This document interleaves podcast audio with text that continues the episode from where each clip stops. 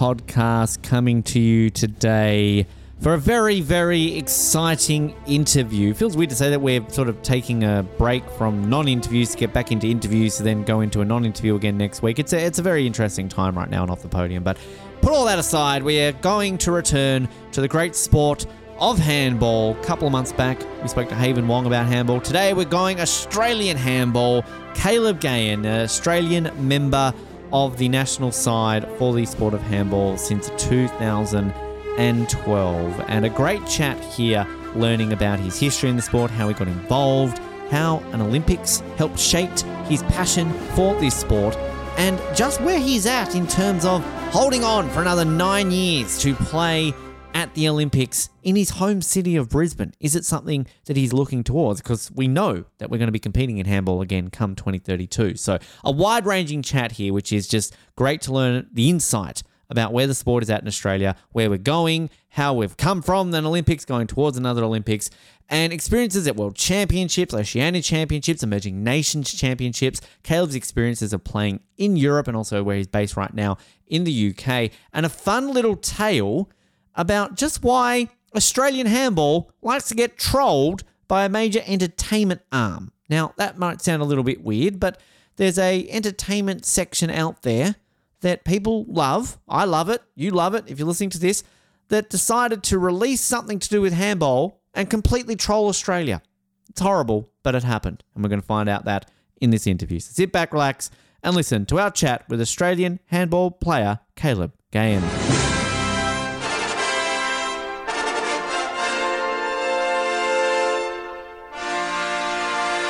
Of months back, we had our very first taste of the great sport of handball on this show. We spoke to Team Canada member Haven Wong about her experiences in playing the sport in Canada. Today, we are going to continue to talk about handball, but about the sport in Australia, my homeland. And I'm so excited to be able to welcome to the podcast a member of the Australian national team, part of that team since back in 2012, has gone to world championships, Oceania championships, traveling the world, playing the great sport. And it's actually speaking to us from the other side of the world too, which I'm excited to learn a little bit more about his experiences. Then it's a pleasure to welcome to off the podium Caleb Gahen. Caleb, first of all, welcome to the show. It's a pleasure to have you on today.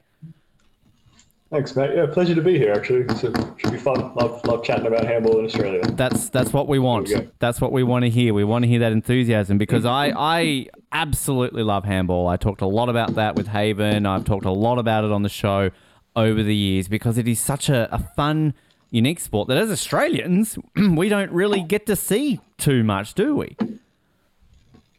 No, definitely. It's. Uh, I mean, you know, it's becoming a little more prominent now, obviously, in this internet age. But it used to be, yeah, you catch it on the Olympics every four years, and that's about it. Yeah, it's sort of. I mean, we think of handball, don't we, as something a little bit different. The old four square, uh, sort of in the uh, the recess and lunch playgrounds uh, growing up, which I actually saw. Is it that's technically called Australian handball, and then we refer to what you play as European? I didn't realize that was technically based in Australia. I thought that was based elsewhere as well. Yeah, no, there you go. That's that's a conversation I've had many a time when I tell people I play handball. Not this one. No, no, no. That's I call that four square. Yeah, I think, exactly. to make it really simple, and then yeah, handball. Yeah, you kind of use when Kevin Rudd at that period of time was like, "I'm the king of handball." You're thinking like, "Oh, he's going to go to the Olympics, is he? Like he's trying something new." Yeah, yeah, yeah, exactly. But uh, not quite that way. But I mean, got to got to start with the obvious question though, Caleb. Uh, a sport that, as we are talking about right now, not huge in Australia. How how do you get involved in the sport of handball? yeah, it's. I mean, it's a long story. We can sort of condense it down a little bit. Um, you know, it's it's an interesting challenge that I think was faced by a lot of people. So I saw it at the Sydney Olympics, and great, really excited. I really want to play this sport. went to school. I think I was, what, must have been 12, 13 at the time. Went to school, checked with the PE teacher. Hey, like, I want to play this sport. Any idea where I can? No, no idea. Can't tell me. It was five years later, just coincidentally going to school with a girl. Her dad was involved. He actually came along, recruited my sister, who was a netball player. Oh, you know, you play netball. You might want to try this. So she started playing, and I was like, hey, that's that sport that I wanted to play five years ago. so here I go. Well, I play everything else baseball, basketball, volleyball, soccer. So combine all those skills into one. Here's handball.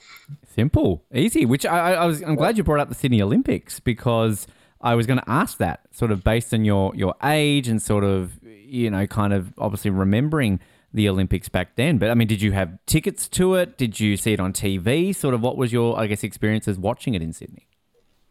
Yeah, just just on TV, the handball. It was, you know, we went down. We actually did go down to Sydney for the Olympics, and then I think just one night, like it must have been eleven thirty or something, flicking through the Olympic channels, and they're showing a replay of Australia.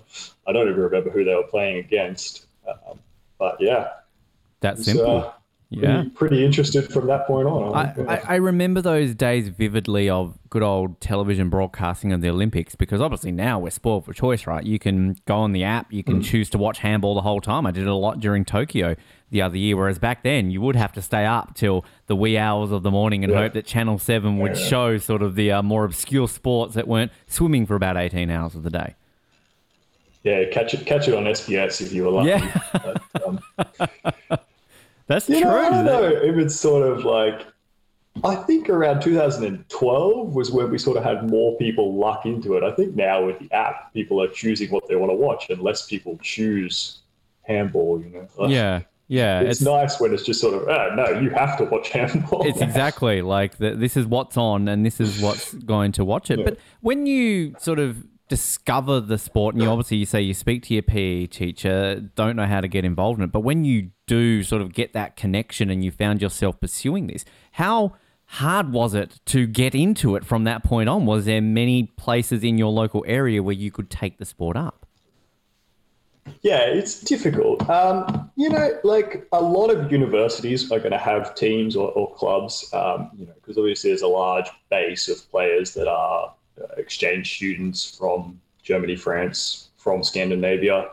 Um, and then in Australia, I mean, when I started playing, we had a lot of uh, people from the Balkans uh, who'd obviously families had left former Yugoslavia in the in the early '90s, brought them to Australia. So I started playing at Griffith University back in 2006, and it was a whole bunch of Serbian guys. Uh, so it's yeah, obviously it's it's not super easy to get into. As a, I think I was what seven, 17, rock up to university with a bunch of sort of 23, 24 year old Serbian guys all speaking a different language.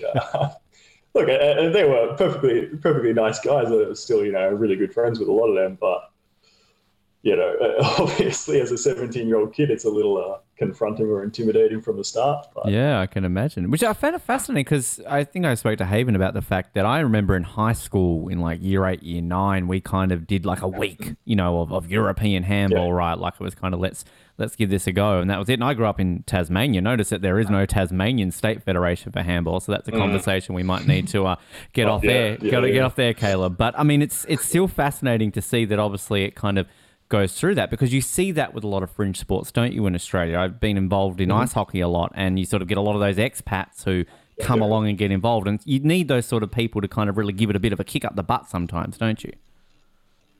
Yeah, exactly. I think sort of, you know, in handball, there's, there's obviously a, a threshold. You need a certain number of players before anything is, is viable. Um, and that's something that, okay, like in Australia, we've been dependent on them and it's it's obviously helped a lot in terms of hey, like we can have higher level competition because sometimes you'll get guys who are, you know, they spent their whole life growing up playing in Germany. They played a really high level, and you know they just sort of reached the point where okay, like I play semi-professional handball, but it's never going to be a career, so I'm going to do university and do some exchange. So you get some like very high level players, and it bolsters, I guess, the level of competition in Australia. Um, yeah, goes that so way. It's great to have them around.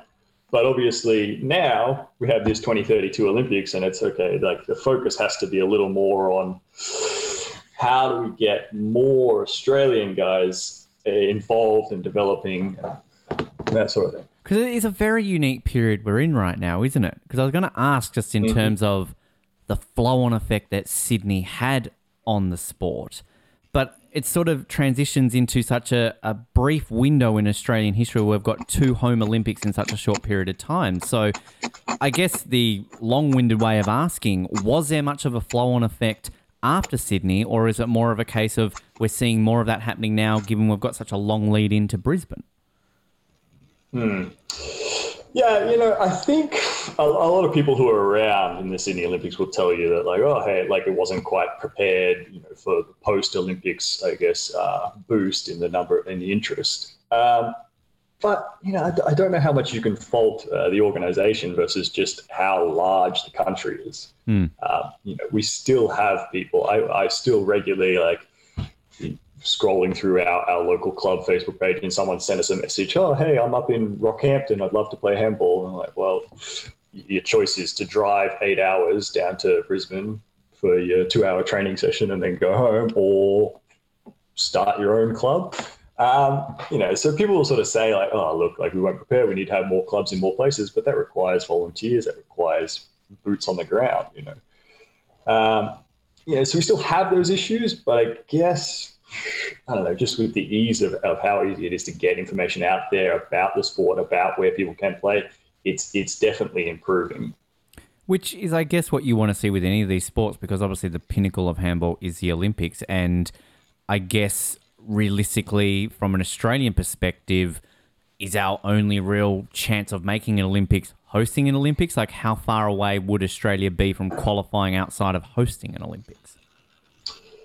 Oh yeah, it's a, it's a long, convoluted path for us to qualify nowadays. Um, it's you know, like I'm not going to say it's impossible, but it's uh, a number of steps up. So at the moment, our path is sort of we have the the Asian Championships, which qualifies us for the World Championship, and then based on your position in the World Championship, you, I mean, you can directly qualify if you win the World Championship, but let's not put ourselves in that boat. Dream Uh, high, And there are a high. number of sort of yeah, uh, there and there are a number sort of like based on uh, your ranking and depending where sort of continental champs finish.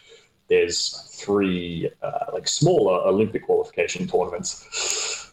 My, I guess, the dream would be to qualify for one of those Olympic qualifying tournaments. I think like if absolutely everything went our way, we could finish 17th at the World Championship out of 24, and you qualify for one of those tournaments. And then, I mean, look, like it, they're, tournaments of four teams, and and two teams qualify. So I don't know if you get lucky and have your absolute best day while someone else has their worst day. You never know. It's, it's possible, I guess. And so But, is yeah, Australia involved in Asia then, sort of similar to, to football, where we're sort of not involved in Oceania anymore? Yeah, exactly. So we used to just have the the direct spot. Oceania had one spot straight to the World Championships. Um, so they took that away. So I played in, in 2013. That's how we got to the World Championships. And then after that, they took that away. Uh, there's a little bit of political discussion about that, uh, but we won't get into that. Look, like ultimately, it was probably the correct decision. We weren't at the standard where you know winning an Oceania should really earn you the right to be at the World Championship. Um, so it's it's it's good for us to be in Asia. It probably gets us more games at closer to our level uh, in terms of you know developing and, getting better. That's that's good for us, but it just means that it's you know we have to finish fifth in the Asian Championships to then get to the World Championships. And we've had like sort of 11th, 12th place finishes at Asian Champs. Uh, you know, with, with some close games that could have pulled us up into the top eight. So, like that sort of pathway, it's, it's conceivable, but it's it's you know it's going to take some hard work. We sort of throw away the last Asian Championships of COVID and all sorts of nonsense going on there. Bit, bit, bit of uh, some after dark stories here. I'm seeing Caleb that we could sort of do some an entire series, I think, kind of on this. But I mean, just one more thing, just so in the lead up to Brisbane. Obviously, you weren't involved in the sport very young in the lead up to Sydney, but uh, through stories or kind of what you've sort of heard, given that there's a 10 year gap. I mean, there was an 11 year gap, let's be honest, when Brisbane was announced before 2032, which is obviously a few more years longer than the general cycle would have been back for Sydney. Does that, do you think, in a way, help a sport like handball to be able to attract those players to get the team up to a standard where not only are we going to be showing up in Brisbane in nine years' time, but we can be competitive in Brisbane in nine years' time? Yeah, a hundred percent. Um, you know, because there's sort of two two phases to it. Really, is I mean, we have to get more people involved in the sport to get okay a better chance of like some higher quality athletes coming through. But then we have the other challenge of getting those athletes more experience at a higher level of handball.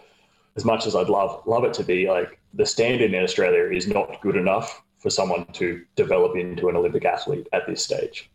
Uh, you know, so at this stage, it's either the standard in Australia has got to get a lot better, or you've got to get a couple of individuals who get good enough and then take a chance, head on over to Europe, see if they can apply their trade there and, and, and really bump up their, their experience and their just sort of match, guess, knowledge and skill set. How does that place you though? I'm interested in just based on your age. I don't, I don't know what the peak age is for a handball athlete, but I mean, this is a home city Olympics for you. So you'll be what, like 43, won't you by then? So I mean, like, does that just? I, I will be 43. Do you Yeah. think about that? Do you push on? Like, can my 43 year old body make it to a home city Olympics? Look, um, I don't know if you remember this, but right when it was announced, that was uh, uh, about a month or two after Tom Brady won his uh, last Super Bowl at 43. yes. So Hey. it's definitely in the back of my mind.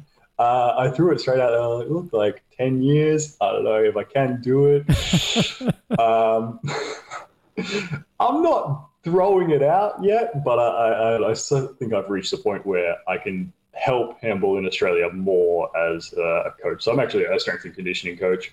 Um, and I think I can probably provide more benefit to the team if I if I move into that space. Uh, Just being involved But, somewhere, uh, though, we'll right. Caleb? Right? Like, you kind of want to have your head Exactly. Oh, around sure. there. Like, Right. I'm gonna be in the Olympics. Don't don't worry about that. It's just a matter of whether I'll be on the court or on the sideline. For sure.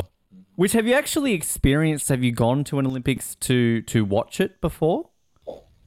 Uh, no, not live. Um, so what do we got? Paris. You know, like I, it's definitely on my mind. So I, I live in the UK now, so Paris might be the, the chance to get there and, and see it live. Um, but yeah, no no Olympics so far. World champs I've been to and a, a European championship, but no Olympics. Because it's that passion, right? Europe, right? And France, obviously, are pretty darn good at handball. Last uh, couple of gold medals have come their way. So, I mean, I, I will say, uh, Caleb, I have gotten tickets to the Olympics and I am going to see both the bronze medal matches of the handball beyond excited. So, I mean, what can I expect as somebody who has never seen a handball game live to see it at an Olympics in Paris?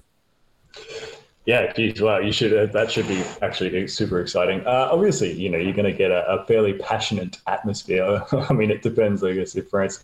I think you can probably expect them to go to the gold medal game. So we'll see who turns up in in the bronze medal game. But you know, regardless of who it is, there, there's always passionate fans who are who are making the making the journey. Um, you know, a, a lot of those countries just have insane fans. To me, it, it's it's crazy. Actually, the the women uh, the Hungarian national team, they just have this entourage of, of fans that follow them around. It's a Wow. marching band essentially in every stadium, and it's just.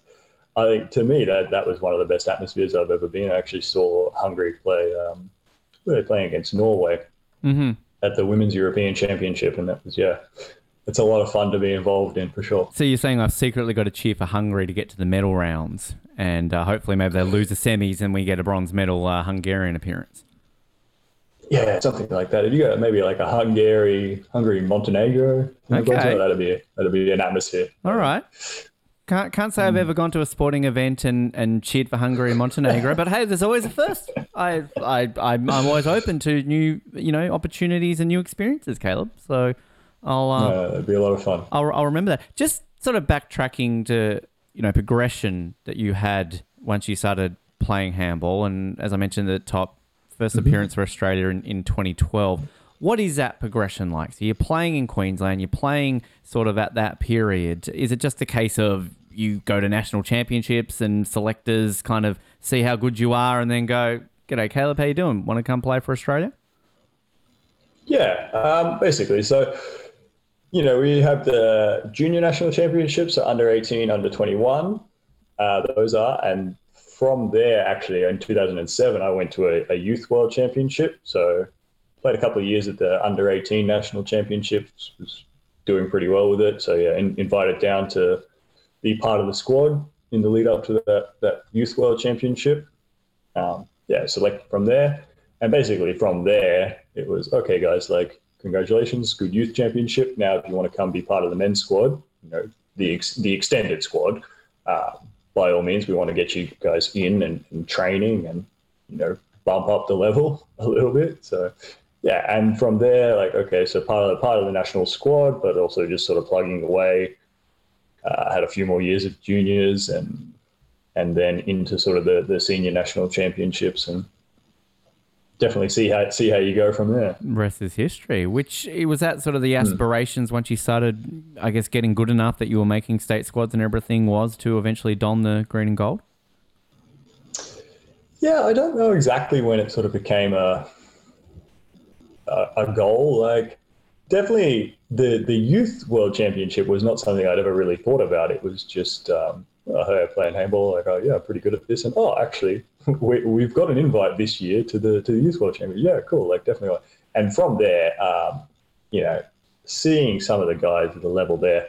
So we saw uh, Denmark. I mean, we played against Sweden and, and Korea, who were just incredible at the youth level. Um, yeah, and then I think we ended up we watched the final, which was a, a Denmark Croatia game. She's like just the the level and I guess the atmosphere there, and, and just the skills that those guys were putting on show. That was when it really was like, oh, look, like if I want to do this, I'm gonna like let's have a real crack at it. And I think from there it was uh, Yep. let's go national team. I want to get back to the world championships, see some of these guys again, see if I can mix it up with them. But yeah, Fantastic. And the national team, am I not mistaken, are called the Crocodiles? Is that is that correct? Yeah, it is. But we're not entirely sure where it came from. so like, this is just uh, we did the classic right. So I mean, obviously, like as as social media started taking off, we're, oh, okay, we better get ourselves an Instagram. Um, it's just a couple of the players who are handling it. Oh, do we have a nickname? Let's just Google that. So we just Googled and oh, the Wikipedia, here's a list of Australian team. I was going to say, did you have to like make sure it wasn't taken, right? Like you know, because we've got a lot that have been taken already. Yeah, no, no, no. So there we were, the crocodiles, and apparently we're the we're the only ones. So what are the, what are the it. women Um, called? Do the women have a nickname? I don't think so, actually. Oh, geez. Well, Gonna we'll- go give themselves one, huh? I know they need to work on that. I feel, uh, you know, because the croquettes. I don't. Know that probably doesn't sound right. I have no idea. Cro- crocodilians. I don't know. Crocodilians. Um, the yeah, I have no yeah, idea. it's actually it's interesting, but because our, our new well, our new coach, he's back coaching us now, Taip Ramadani, who was uh, one of the Sydney Olympians. He, he said he was around when the the Crocs nickname came about, and apparently it was just one of the one of the guys just decided in probably in a fairly similar interview that oh nah, like we're we're the Crocs. Yep. Yeah, why not? Well, I mean, it's, it's an obvious one. You feel how that wasn't taken. You know, that's kind of a very obvious Australian animal that you think somebody would have. Mm-hmm. yeah, yeah. Wow. Quite formidable. I like it. Yeah, that that works good. Well, I think you know our goal between now and Brisbane. Then, if the women don't have a nickname, then that's that's our goal. We'll, we'll get hmm. them a nickname ahead of that. I mean, I I, I love scouting out nicknames because obviously we've got a bit of big Canadian connection on this team, and they look at us weirdly. They're like, "Why do you name all your teams after animals?" And it's like, well, because it's cool, right? And then you try and get the ones in Australia that don't have nicknames. I'm trying to get the Moguls team to call themselves the Bumperoos. So hopefully that will take off eventually. But you know, I don't know if they've formally adopted that yet, Kayla. But I like the cro- the crocodiles is just so natural, and it's as you said, it's fierce. And it's do you have like merch? Like now that you've got this Instagram, like do you kind of think you can get some merch, or do we have to work on that in the next nine years ahead of Brisbane? We have like we have a little bit of merch, but it's it's not a lot. I mean, you can buy yourself a, a playing jersey, get your Great. name on it if you want. Oh, Um, good to know. that's that's sort of the, the extent of it.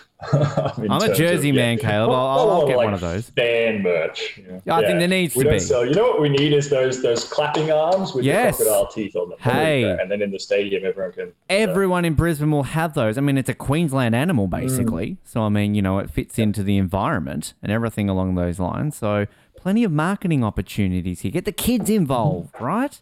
It's all about the kids, getting them, getting them on the court and everything along those lines. I just, I love the level though that you can kind of do with things like that. And then obviously, I sort of got connected through you after finding that the Instagram page you mentioned, then through to the website because that going back to marketing the sport and getting people involved is a key thing nowadays, isn't it? Social media.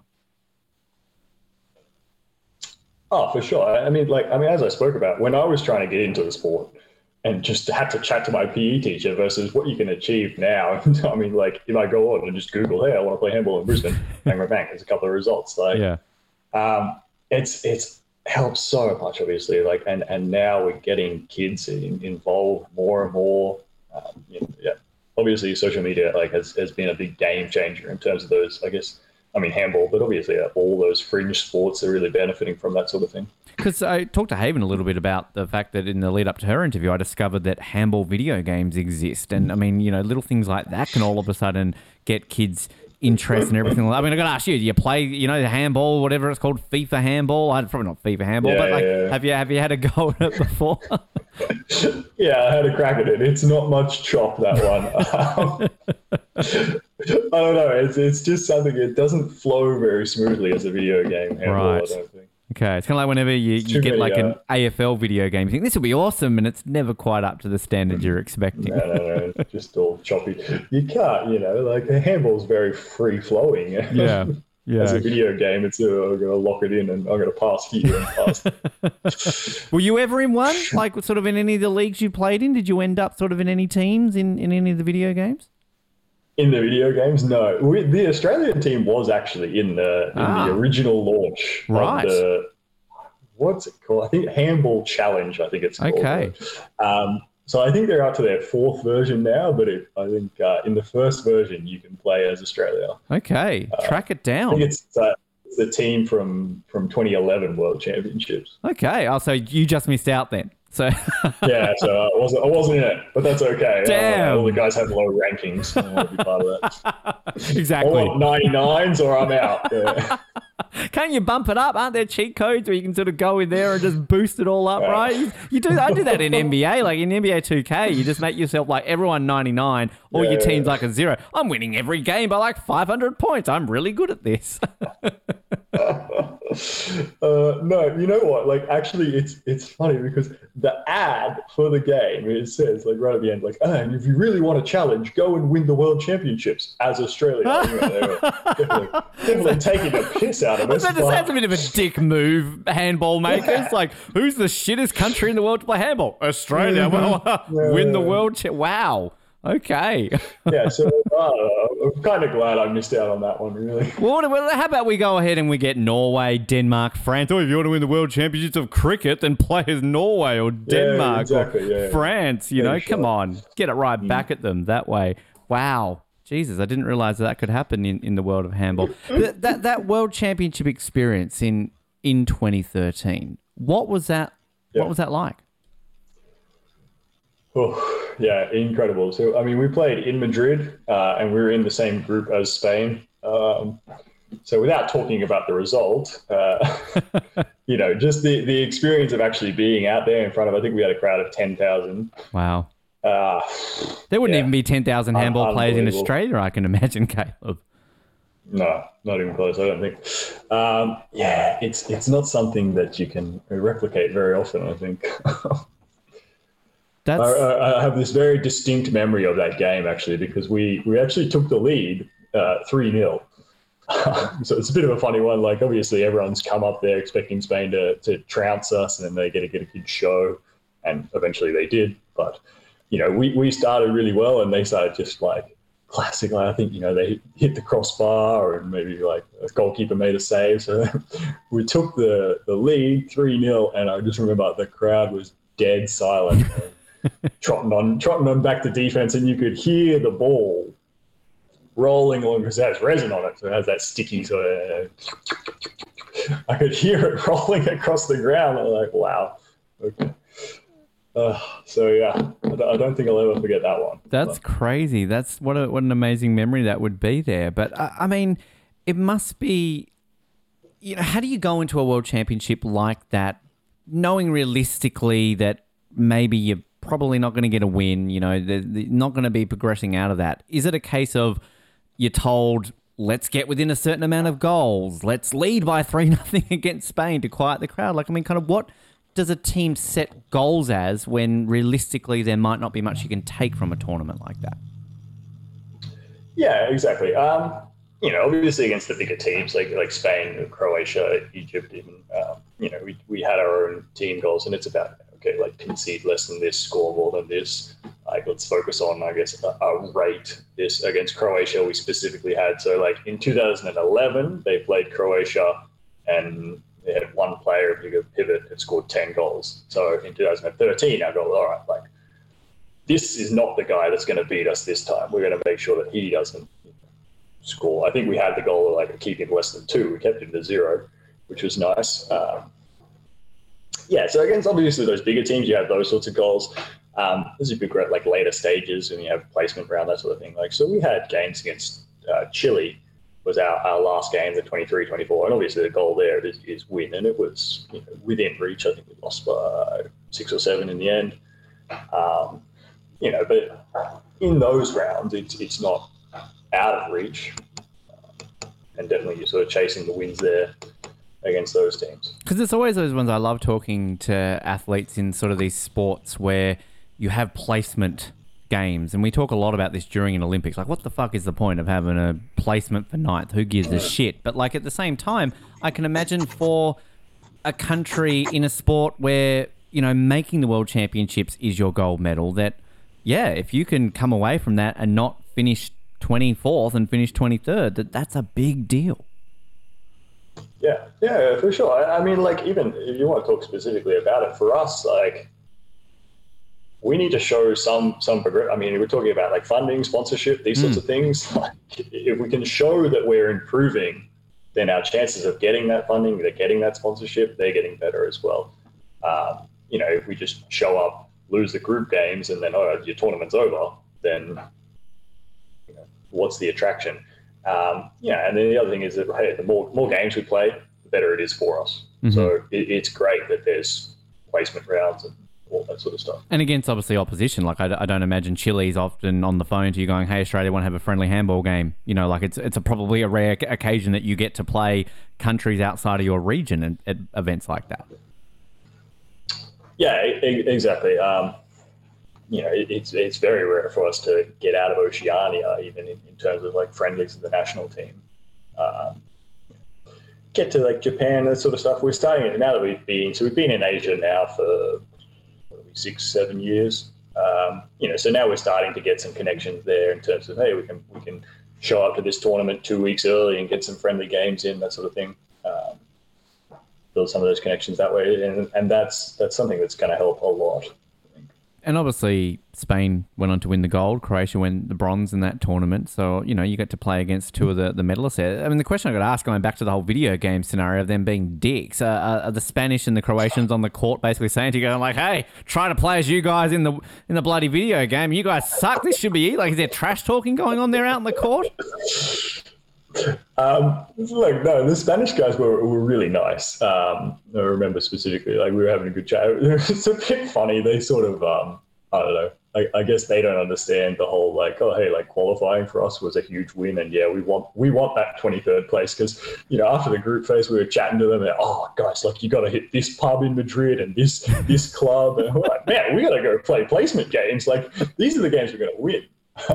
They're so focused on the fact that you're easy beats, you'll be gone in three weeks, yeah. mate. Go off and get pissed. Like, no, we've got more to play. Come on. Job done. Exactly. Yeah. yeah. uh, I mean, look, like it, it's Madrid. It's a great city, and definitely, you know, most people probably go there. They want to experience it. Um, yeah, and then on the other side, like Croatia. I mean, they were they were nice about it, but they have a little more of that, I guess, uh, like banter Mm. larrikin, and particularly like with Australia because we have those those former Yugoslav guys. So they're always just just throwing a little bit of trash talk at us, you know everyone obviously like we, we all dine in the same in the same room. Everyone's having lunch and dinner in the same room. I remember before we played them, they were they were definitely throwing some chat at some of the Serbian boys. Which I was going to say with a with a language barrier, what, what do you know you're being trash talked to? Like, can you just kind of tell by the tone of them, or do they come and speak to you in like broken English or something? Did hello, you're shit or something like that? Like that's all they learn. Oh no, no. So like as so we were leaving. Uh, I remember we were leaving the dining room. I think it must have been lunch before our game against Croatia. And they were just, "Oh, boys, don't worry. Have the extra dessert tonight. We've got an easy run." oh, wow, jeez. Okay, again, challenge them to cricket. I'm just telling you, they give you shit. You say, mate, I've got a bat and a ball and some stumps. Come and have a game with me, my friend. Let's even the playing field. There should be like a leg like going on there for these countries who, you know, you think of like America and the UK, they're good at every bloody sport, but like there are obviously some countries that are really good at like one sport that are then mm. really bad at other sports. So like again, cricket is very fringe sport in only certain parts of the world. Handball, only certain parts of the world. Let's have an Olympics where we get these sports and have it over two legs right? So Croatia might beat us by 30 goals in handball. Good for them. But we're going to beat them by an innings and three wickets in bloody cricket. So we win the overall gold medal. I'm just saying that makes it fair. Uh, come up with some sort of aggregate hey, system to beat them. Exactly. That's I'm just I'm just trying to work that out there. Just on the Oceania Championships. So 2012. Now, you, you go to a world championship and the results aren't fantastic in terms of that level of what you're wanting. But then in the Oceania Championships, you're beating New Zealand 31 to 10. I mean, that's just a that's a that's a whooping. So I mean, do you just kind of leave those ones and go, ah, crap, we should have beaten them by you know another 10 goals? It's only New Zealand in handball. I mean, how does that work? Yeah, um, I mean, again, it's about having specific goals for that match. Um, you know, I think our goal was to keep them under 10, so we, we lost that one. Damn it! but you know, I mean, obviously for us, it, it's a chance to to practice, you know, and get to know each other because we don't get to play those matches. So look like rotate through everyone, try it, all the different combinations, all the different tactics that you want to run through. Um, you know, and, and, not to disparage them too much. Like New Zealand, they're, they're definitely improving. There's there's an argument that they're improving at a, a much faster rate than Australia. Um, yeah, and like it, it's good for them as well. And that's why I think the Asian Championships is actually it's been hugely beneficial. So they get the invite to the Asian Championships as well, um, which is massive for them. Uh, and then you know the Oceania, it's it's interesting. Uh, like that particular year, New Zealand I think is the only country that can afford to come to Australia. But in any other year, you might have uh, like Tahiti and, and New Caledonia. Uh, and whilst they're not technically eligible because they're French colonies uh, to qualify, they they really bump up the level. There's actually some, pretty good handball, as you can imagine. In a French colony of France, actually have like a, a development academy in New Caledonia. So you, you have some, some, pretty good handball coming out of those some kids there. Um, yeah, it, it, really um, it does provide like a, a, decent level for us to play against. What's, fascinating to hear that because obviously with Haven, she was talking a lot about obviously the level of handball in Quebec, say versus uh, you know the rest of. Canada in terms of sort of having those roots tied into France and that. Just when it comes to facilities wise, I mean, in the lead up to Brisbane, will there be sort of a, a improvement on facilities that you guys can handle, or do you sort of have to do a lot of this training overseas to kind of have a a betterment? You, you know, I mean, I guess I guess the long-winded way of asking is, will there be funding to be put into the sport enough that there can be a designated facility that Australians can train in the lead up to Brisbane? Yeah, uh, look, it's, it's something we've been after for a while. Is is to have yeah a home, you know, something that we can permanently use as all right hey every every time we want to get the national team together let's bring them in and we've had like the sydney uh, like so the olympic stadium is is a, a, legacy venue so we essentially have access to that i mean theoretically whenever we want but there's a, a lead in time um, we haven't got that in Brisbane yet. Like in terms of facilities, they're they're there, but we still sort of lose out priority wise to oh, like oh no, futsal futsal have their their season booked in advance, and no, there's basketball every night at this stadium. And I mean, like at UQ, for example, we have competing with badminton bookings constantly Uh, classic badminton. What can we say? uh, everywhere. Yeah, bloody hell! Come on. Which I mean is obviously it, it, it leads into pursuing opportunities in the sport. Europe, obviously, the hotbed. You, you've played in Slovenia. You're obviously in the UK at the moment. What what is the reception like to an Australian trying to make it in the leagues in in handball? Is it uh, added challenges? I guess does it come to somebody coming from a country which again handball not a traditional sport? Yeah, I think it adds a challenge, but I mean, you can always show. Like, so actually, I played in Spain uh, for about a year and a half uh, after the the World Championships. So I went over in 2014. Yes, 2014. Um, and you know, like, uh,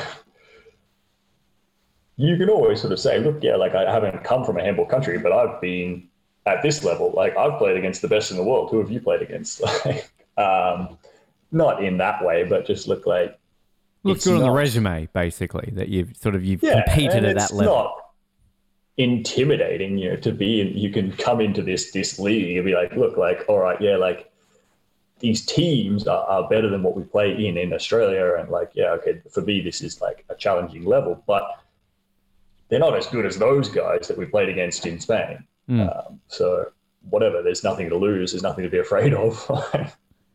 Get out there, show you what you can do.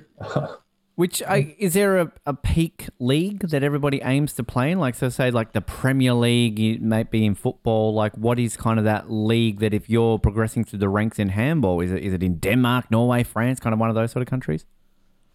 Yeah, Germany. I mean, so there, there is a, a Champions League. Um, you know, same way as football, you're going to get a, a number of teams from a number of countries. Uh, in terms of like a, a single domestic league, the, the German Bundesliga is is definitely the peak, um, and it's probably just because the I guess the the spread of the teams is is less than it is in most other countries. Um, you know, so like France have a good league, Spain have a good league. Uh, obviously, like Denmark, Norway, these countries, they all have good leagues. Slovenia has a good league as well.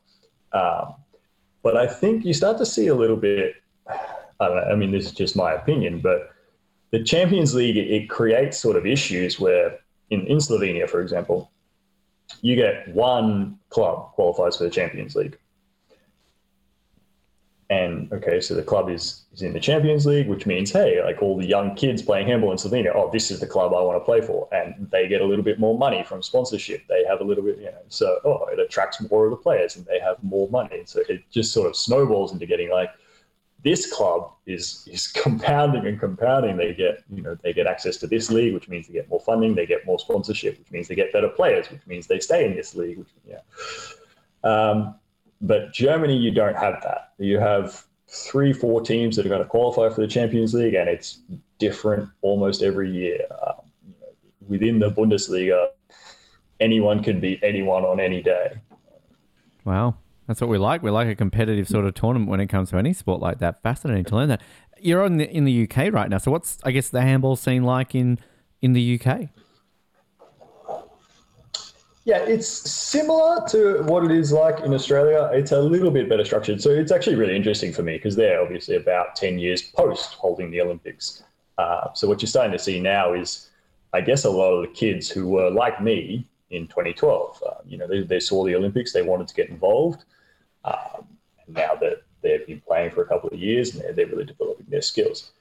Um, you know, so it's similar in that, okay, like the club that I'm playing with, it's a lot of, there's some, some French expats, some Spanish expats, a couple of Polish guys, like, you get that to sort of bolster the competition, and then you have like, okay, yeah, there's a there's a young British guy who just finished his tour of duty with the youth national team. There's a, a guy who's in the senior national team now, and another one who played a couple of years ago. Uh, so it's it's similar culturally like that, uh, but the organizational structure of the league is a little bit better, I would say. Um, and again, I think a lot of that has to do with everything just being closer and you know driving distance as opposed to having to fly somewhere to play a game. Yeah, obviously, I'll be very close there. But I mean, the good news I will say that we can say as an Australian perspective against uh, the UK and Great Britain, obviously traditional rivals, uh, at the Sydney Olympics, uh, the, the men's team I went uh, five, played five, lost five, with a goal difference of minus 72. Uh, at the London Olympics, Britain went five losses for a goal difference of minus 86. So I'm saying we beat the UK in terms of home Olympics. We didn't suck as much as they did. So Yeah, well, yeah. I mean, we, we can hold that, but we have actually played them a couple of times and, and lost. Oh, we don't talk about those. That doesn't count. The ago, Olympics is where it counts, Caleb. Come on, you know, what does that? What does that count? Who cares? The Olympics is where it's at. They uh, lost by more goals. So I'm saying right hmm. now, come on now, Britain, pick your game up. Is there? Can we have an Ashes, like a handball Ashes? Is this something that we need to get going?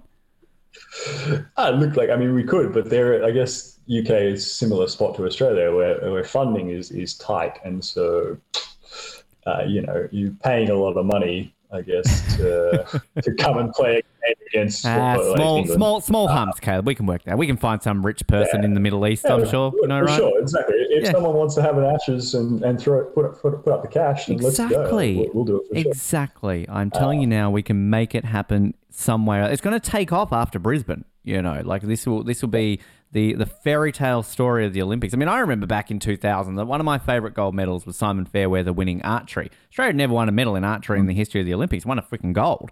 And I mean, I don't know if archery really took off much after that. Should have. Great sport. Other conversation. But I'm saying we can do the fairy tale in 2032. It'll be our version of the miracle on ice. It'll be the miracle on court. And you know, you would have gone on as a 43 year old, gold medal around your neck. You would you you'd just be dreaming of that moment. And handball crazy, Australia 2033. It will overtake the AFL as the biggest sport in the country. Easy. Uh, yeah, look, like, uh, I mean, I'm not expecting us to overtake the AFL, but that's there's definitely something I'm really excited for is is what it's going to look like in sort of that yeah 2033, 2034. Um, you know, I, I think that there's something that we, we definitely learned a lesson from Sydney about. Look, like it's it's important to use the lead up to to focus on the teams that are going to be competing at the Olympics, but it's also important to make sure we're putting things in place so that when there's some hype after the Olympics, yeah, we can really hit the ground running. Yeah. Um, you know, so a, a lot of that stuff is is now what we're trying to work on is getting more getting more coaches accredited, getting more referees accredited, so we can actually like uh, look, like, let's have everything up and running and, and professional, well, professional, uh, professionally organized, let's say.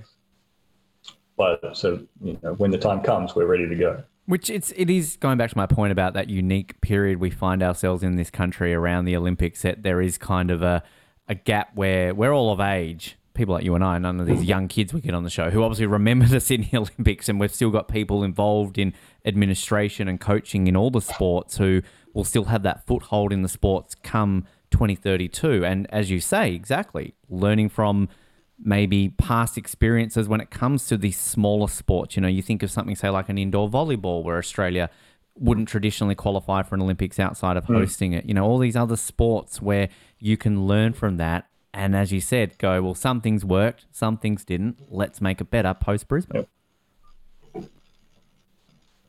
Yeah, exactly. Um, you know, and we're going to see some interesting, you know, like the, I mean, the USA with the Los Angeles Olympics, they're sort of what four years ahead of us. Yeah. Um, and, you know, they're progressing along a path that we would very much love to follow. Like, they did a really good job, uh, you know, setting up their their university-based league, and they- they set themselves up an academy, and and that's that's really paying off. I mean, they just won two games at the World Championships, which is just just wild. You know, they qualified for their first World Championship in I know, 20 years or something and, and come out and, and win two games that's that's that's a dream in terms of development i think and, and it's it's something that we can definitely follow along look like i mean the usa obviously bigger population but they have the, the same sort of challenges as us where they have these these really dominant sports that everyone wants to play and then they've got to try and drag people off okay like oh hey look like you're a pretty good basketball player come try this um, you know, and, and we have the same sort of thing. Like, look, oh, look, you're a good AFL player.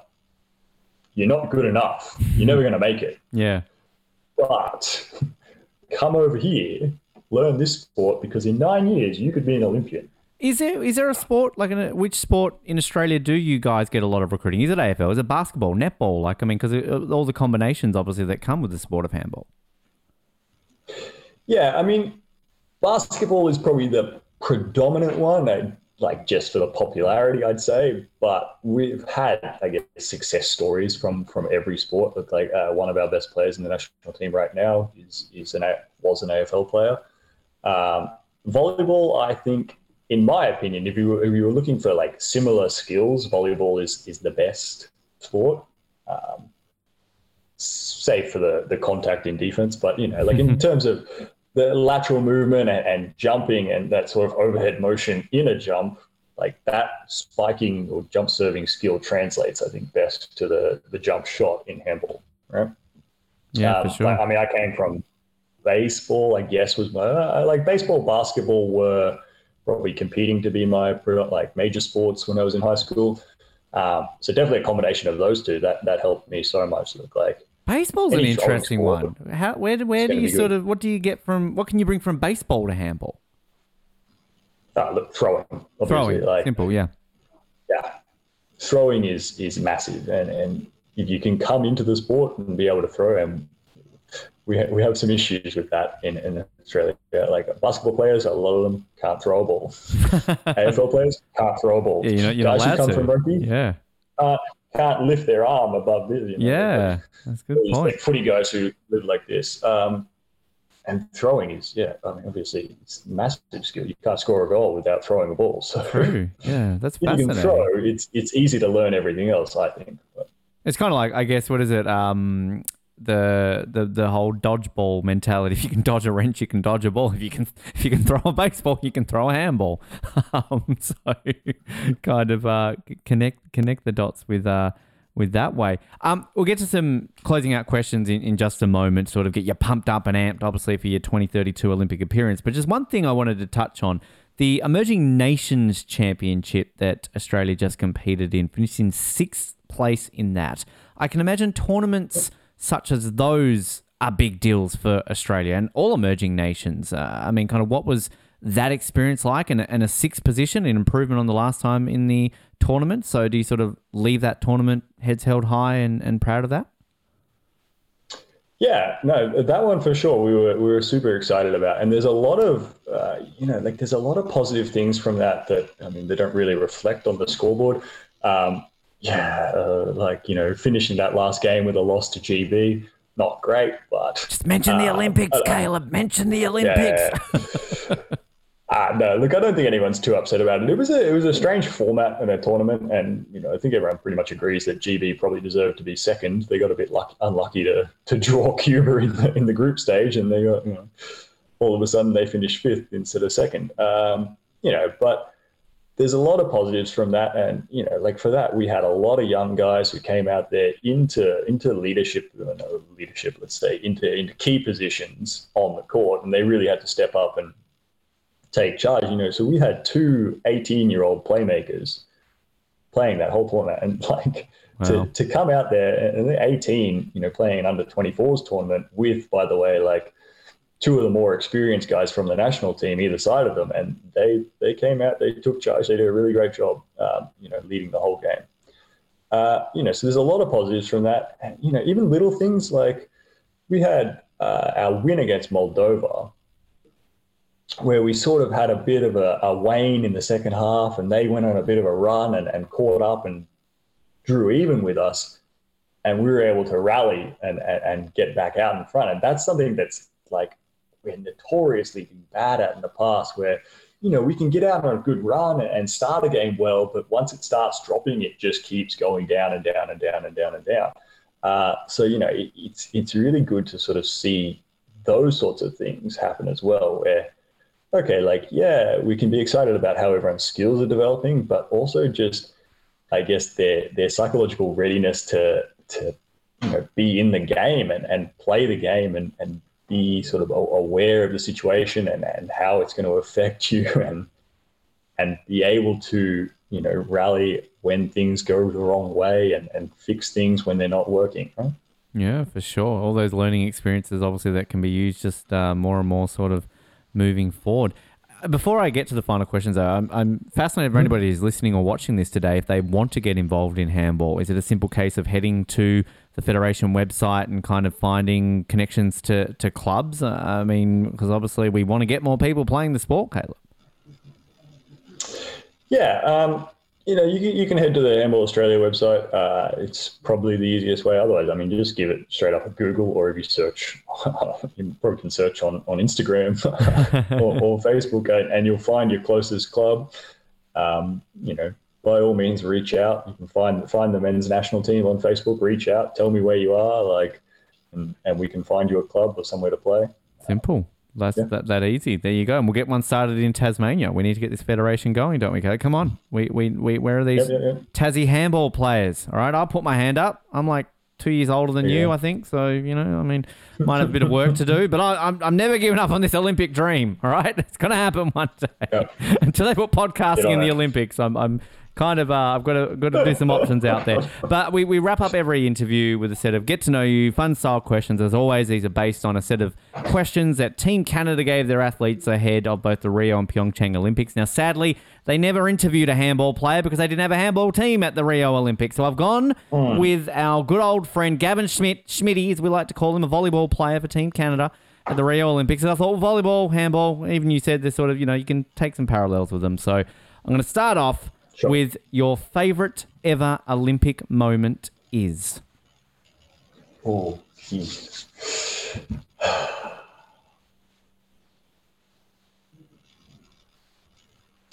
I reckon I have to go with Steve Hooker.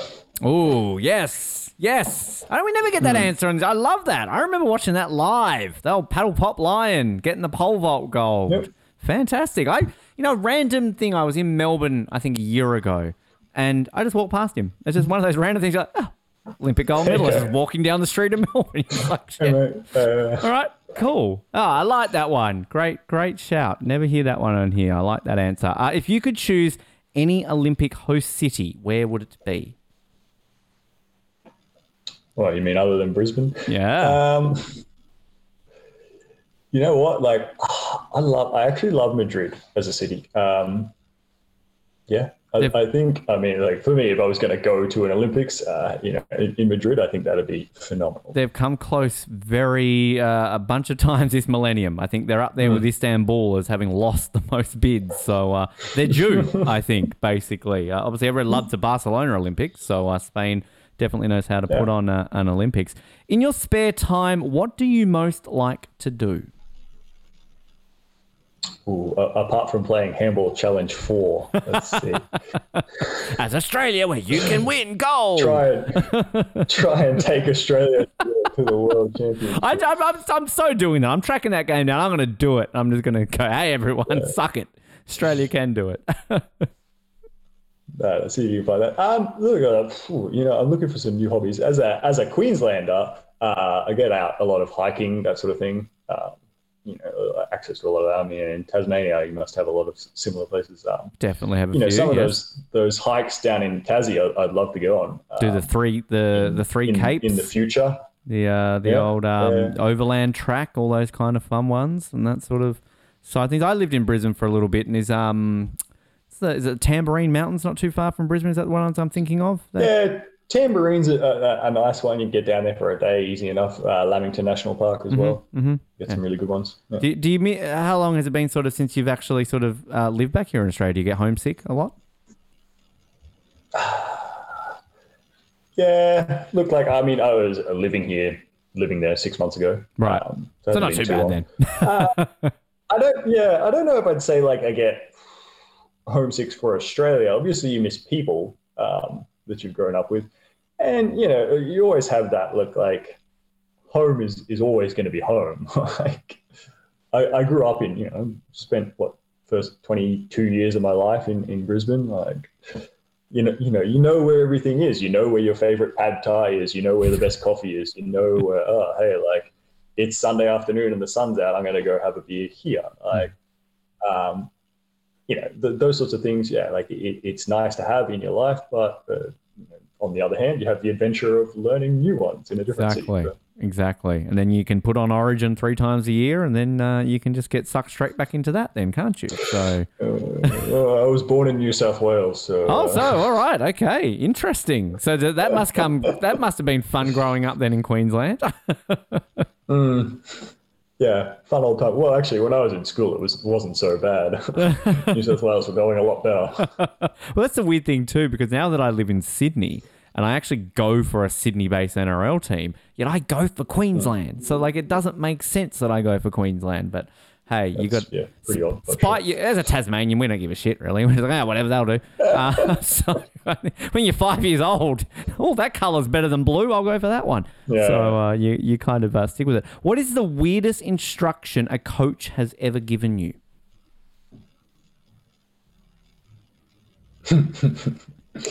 Uh, look, I'm not going to say it's super weird, but uh, I guess my interpretation of it was a bit, a bit silly. so we had a new coach come into the team, uh, 2015, and he was uh, like, at, at that stage, handball was a bit more, like it was a lot more fighty and wrestly and, and strength based, right? And so he was obsessed. Uh, everyone we need to get bigger and stronger. And you know, at the time I was about 98 kilos, and he's like, "Well, I'd love to see you at 105." so here I am, like, "All right, got like six months to the Oceania Championship. I'm going to put on seven kilos. Let's see how this goes." so to start, you know, oh, but no worries. I'm a freshly graduated bloody exercise sports science student. Oh, I know how to do this. So I get out there. And, yeah, look like I got to 103. but it just sucked, you know. Like we had a training camp, and I, I was at 103 kilos, and I got and my ankles and my knees were sore. I'm like, oh, this is not, this is not for me. Wow, jeez. Did, did he go off at you then because you're two kilos short? Nah, I think he was all pretty happy with it. Oh, that's all right then. As long Like, as like I, I got stronger for sure. You Like, it was, tried. know, it- it's, it's better. Uh, it's, it, it was interesting because it's sort of like okay, like some aspects of the game they, they get better. Look like it is better for defense and it's it's you know, more fun when you're fighting someone breaking through and tossing them off you.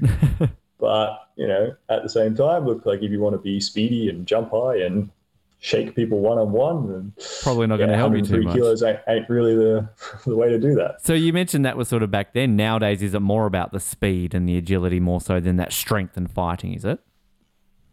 Yeah, oh, the game is just getting, it is insane how fast it is now. It's just getting faster and faster. And like, I mean, they're sort of, they're changing the rules a lot because they want the game to be quicker and faster. And that's, you're just starting to see more possessions in the game, more attacks, more shots on goal. I mean, obviously this is what they want, right? Is they want more goals in the game because they think that that's the most exciting part.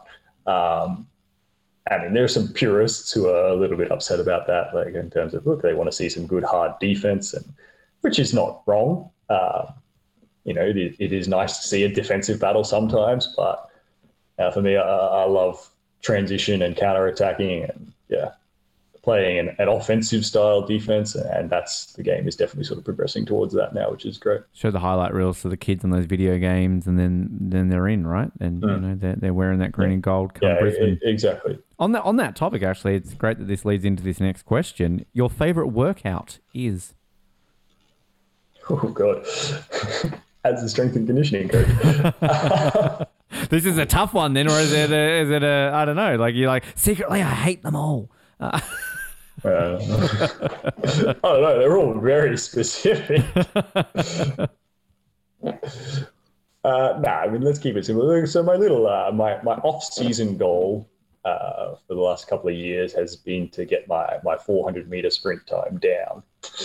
Um, so uh, let's put that one up there as my favorite. Uh, it, it actually sucks the most. It's god awful, but I don't know. It, it's in terms of like, I, I guess, a rewarding challenge. I think that uh, when you achieve your goals in, in that one, it's it's nice. And yeah, like uh, strength and conditioning, like it, it's it's something that's easy to have like some nice specific goals. Handball is always like, you know, how do you set an objective goal in a in a match? Like you can't sort of say, oh, look, like my goal this game is to score seven goals, and then you know you never know. Like the team could come out playing defense in some way that prevents that, or it might just be that the guy on the other side of the court for you is having the best game of his life, and the best play that game is to, all right, no, absolutely the best best thing we can do in this game is is work for him to shoot. Um, so you know, it is it is nice to have, I guess, that side of your training where look, I, I have like, yeah, these are my specific objective targets. Simple. I like that. I like how that works. Uh, if you could have lunch with any one person, who would it be? Any one person. Um, it's a toss up. I think I'd have to say Michael Jordan. Yes, that would be a good lunch. Yeah, I, may, uh, I would have maybe said Kobe Bryant, but let's uh, let's go, Michael. Let's go, Michael. Are you a big, big NBA follower?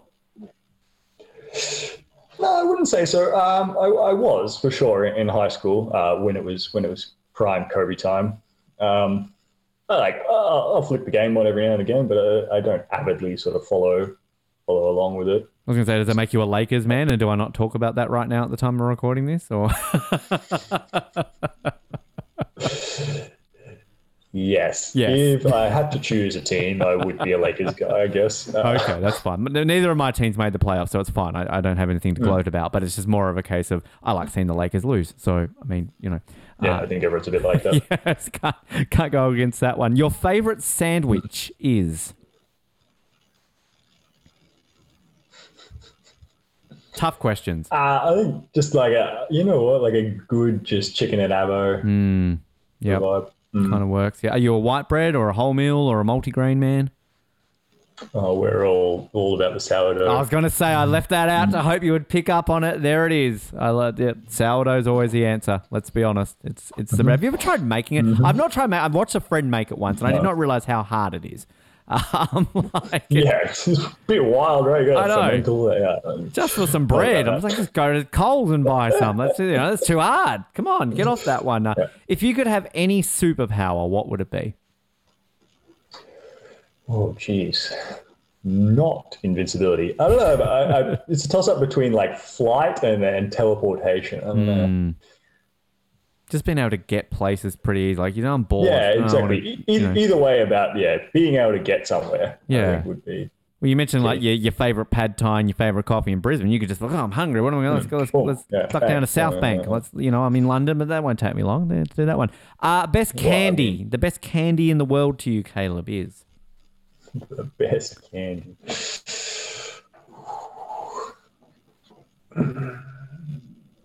You know what I love actually? Those Allen's peaches and cream. oh yes, yum. That's a good answer. Mm. I remember actually they started like they started putting just the solo peaches and cream packets out, right? Yeah. Yeah. I love it when they do things like because didn't they like um people say only wanted you know a certain color snake so wouldn't they have like the red snakes only or something like that right Yeah. like and and then like with the jelly beans they would do it where they would because no one liked the black jelly beans but some people love them so they would sell like purely black jelly Mm. beans and it's interesting good marketing ploys by Allen's they're, they're smart people Mm. Yeah. in those industries I don't right know. They're probably losing out money. I used to just buy the party mix and then pick up. just pick them out, do that sort of stuff. Uh, you might have answered this. Uh, your favorite sports team as a kid was? Uh, I actually have to go with a baseball team, and it was the Arizona Diamondbacks. Ah, interesting. Okay. Hmm. Any particular reason why the Diamondbacks? I can't remember. Randy Johnson. I don't know. Um, you know, I think that might have been that might have been the team that we saw. So we, you know, did a did a trip to the states uh, as a young kid, and yeah, I think we might have seen them play. Perfect. Yeah. That works. We definitely saw them play. Sorry, should I? I love I love it that when you try to explain, you know, because anybody who follows North American sports, you know, you choose a team and it's we're on the other side of the world, so it's not really a simple case of whatever. But like, yeah, you you went to a city, you saw a game, you like a player, like the Bulls are one of my two teams in the NBA because I grew up in the '90s, so of course I'm going to go for the, the Yeah, Bulls exactly. and Jordan and stuff like that. So it's kind of a, yeah, it's fascinating when you kind of do that. But I like that. Uh, did you see baseball in Sydney when you went down to the Olympics? Uh, yeah. So my, my dad was actually um, coaching in the At the Olympics or just in general? no at the Olympics. Oh, there you go. All right. There's those Olympic connections. It's a family business almost there, Caleb. The, the Brisbane is, is, is on the horizon. So somehow or another, that's going to work. I love that.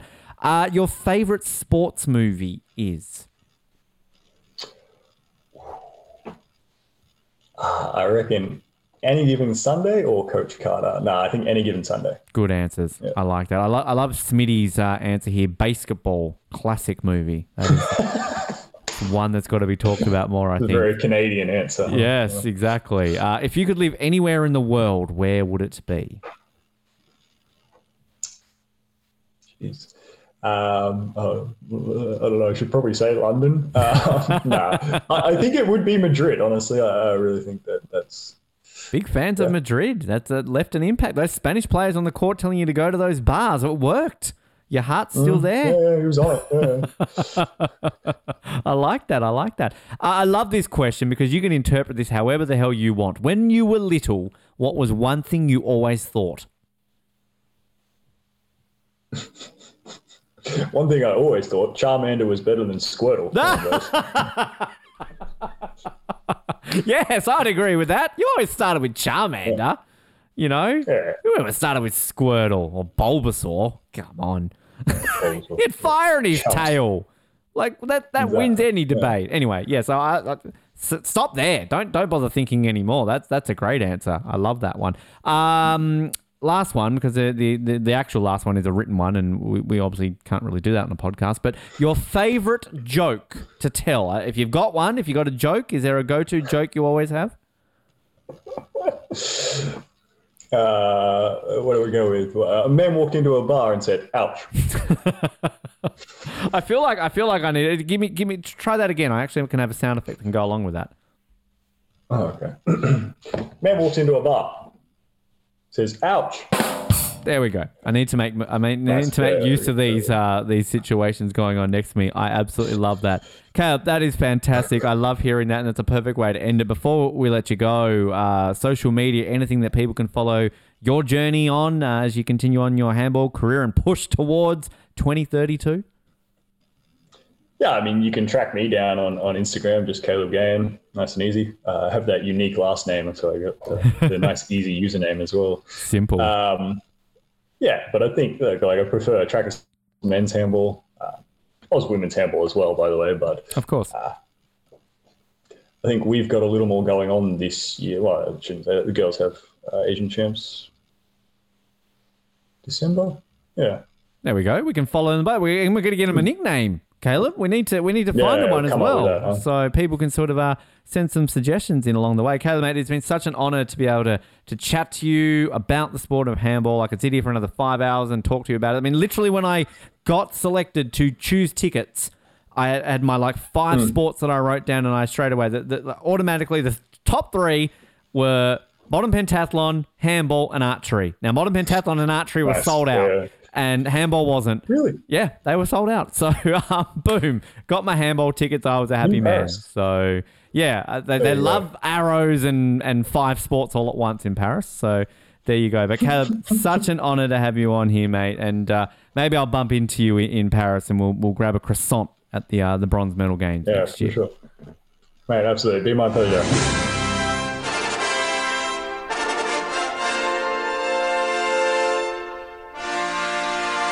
And a massive, massive thanks to Caleb for his time, and also a special thanks to Handball Australia for connecting us with Caleb and arranging that chat for us. Such a fun chat there. And I, I talked about it a lot with Haven, obviously, around the whole video game of handball and how exciting that sounds. And now knowing that basically uh, we got trolled by handball video games that you suck.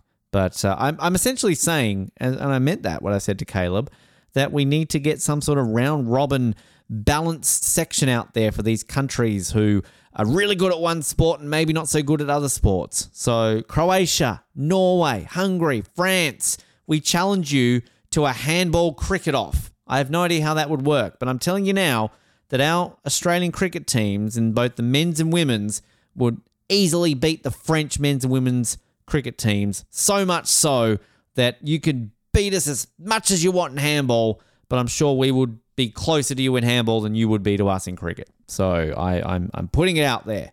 Make that a thing at the Olympics in 2032, IOC and AOC.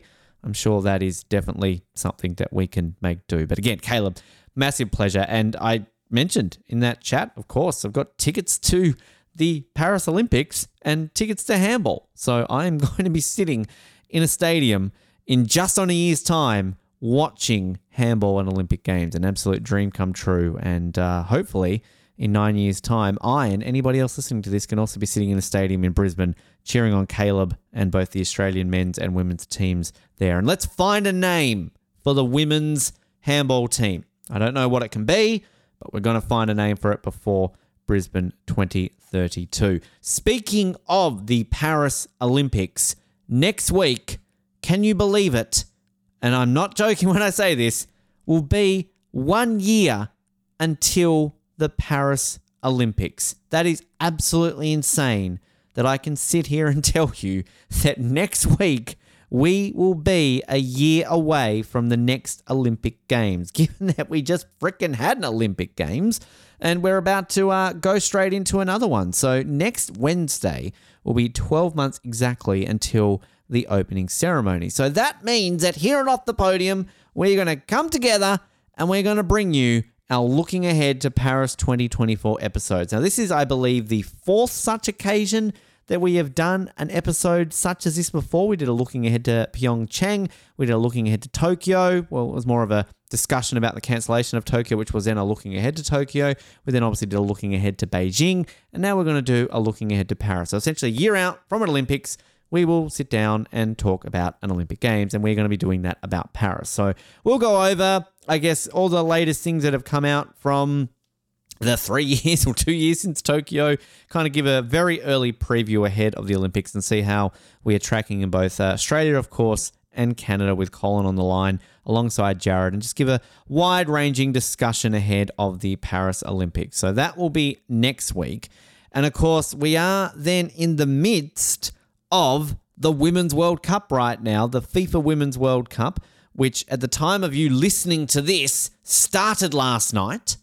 And we, of course, had our preview episode for it last week. So there's there's lots going on here. There's moving cogs and everything along those lines. So we're obviously not doing the full extent of the coverage like we did with the Men's World Cup, but as we mentioned last week, we will bring you reviews of the certain stages of the tournament. So essentially, after our looking ahead to Paris World Cup uh, Olympics episode, I'm um, World Cup Olympics on the mind. After our Paris episode next week, we will then bring you a group stage review of the Women's World Cup. Then we will break for another amazing interview. And I'll just say this right now we're returning to the sport of triathlon. And we are going to be speaking to a two time Olympic medalist in the sport of triathlon. So get very excited for that one. And then we go back into talking about the Women's World Cup. We will then have a knockout phase review and previewing the final, followed by a final and a tournament review as well. So lots of moving pieces, lots of discussion around tournaments going on here. Obviously, we are an Olympics podcast, but we like to talk about major events, and the World Cup is obviously a very big major sporting event. So we're going to talk a little bit about that one. So get excited for that. And once we're done with that, we'll get back to a few more interviews. We'll get our opening ceremony review. Of course, we're doing Calgary next, our Calgary 1988 opening ceremony review. We've done our Rio one, we've done a Lillehammer one. Go back and listen to those. A few more interviews, and then later this year, Speaking of major events, for the very first time ever on Off the Podium, we are going to be covering a Pan Am Games. We've done the Commonwealth Games, we've obviously done the Olympic Games, that's why we're here, but we are going to be doing a Pan American Games. They are being held in Santiago, Chile this year, and Colin will be steering the ship in that one because, as we keep saying every time I tease these, we have absolutely no idea if here in Australia, Jared and I will be able to even watch them. So, uh, we'll find a way. Life finds a way, in the great words of a great man. And we will come back and do a few episodes on those. So, plenty still to come for the remainder of 2023. It is a big year with plenty to keep you entertained in the meantime. And then, as we close out 2023, we're going to be in an Olympic year. Get excited. We're back to another Olympic year, 2024, the Paris Olympics, which, as I said, are a year away. It's just insane to think about that. But uh, that's why we're here. We live and breathe the Olympics, and we're going to live and breathe the next 12 or so months because we're going to be busy. We're going to be bringing you some great content, and we're going to get you so pumped for those Olympic Games. Thanks again to Caleb for his time, and thanks again for everybody who listened in. If you like this interview too and you want to see the video version of it, hit us up on YouTube where you can search for Off the Podium, subscribe to that channel while you are there. Do the same for all of the podcast channels where you listen to your podcast from Spotify, Apple, Stitcher, No matter where there is a podcast, I'm sure we're on it. Also, you can hit us up on social media, off the podium, Facebook, Instagram, Twitter. Send us a message. Let us know what you think of the show. Request a guest, request an episode, anything else along the lines. Are you going to Paris next year? We're going to bump shoulders. Can we share a croissant watching the handball next year? I'd love to meet you. Why not hit me up and we can definitely make that happen. And just so many great things that we've got planned on this show. We are so very much looking forward to bringing you those along the way. As always, a shout out to the Birmingham Bull. I think there's Meatloaf, put a sock in it, Mountain, Razzle Dazzle. We've got so many goddamn closing lines. I think we need to tighten them up and come up with some. But I'll say once again, thanks for listening. Thanks to Caleb. My name is Ben. And remember to go left.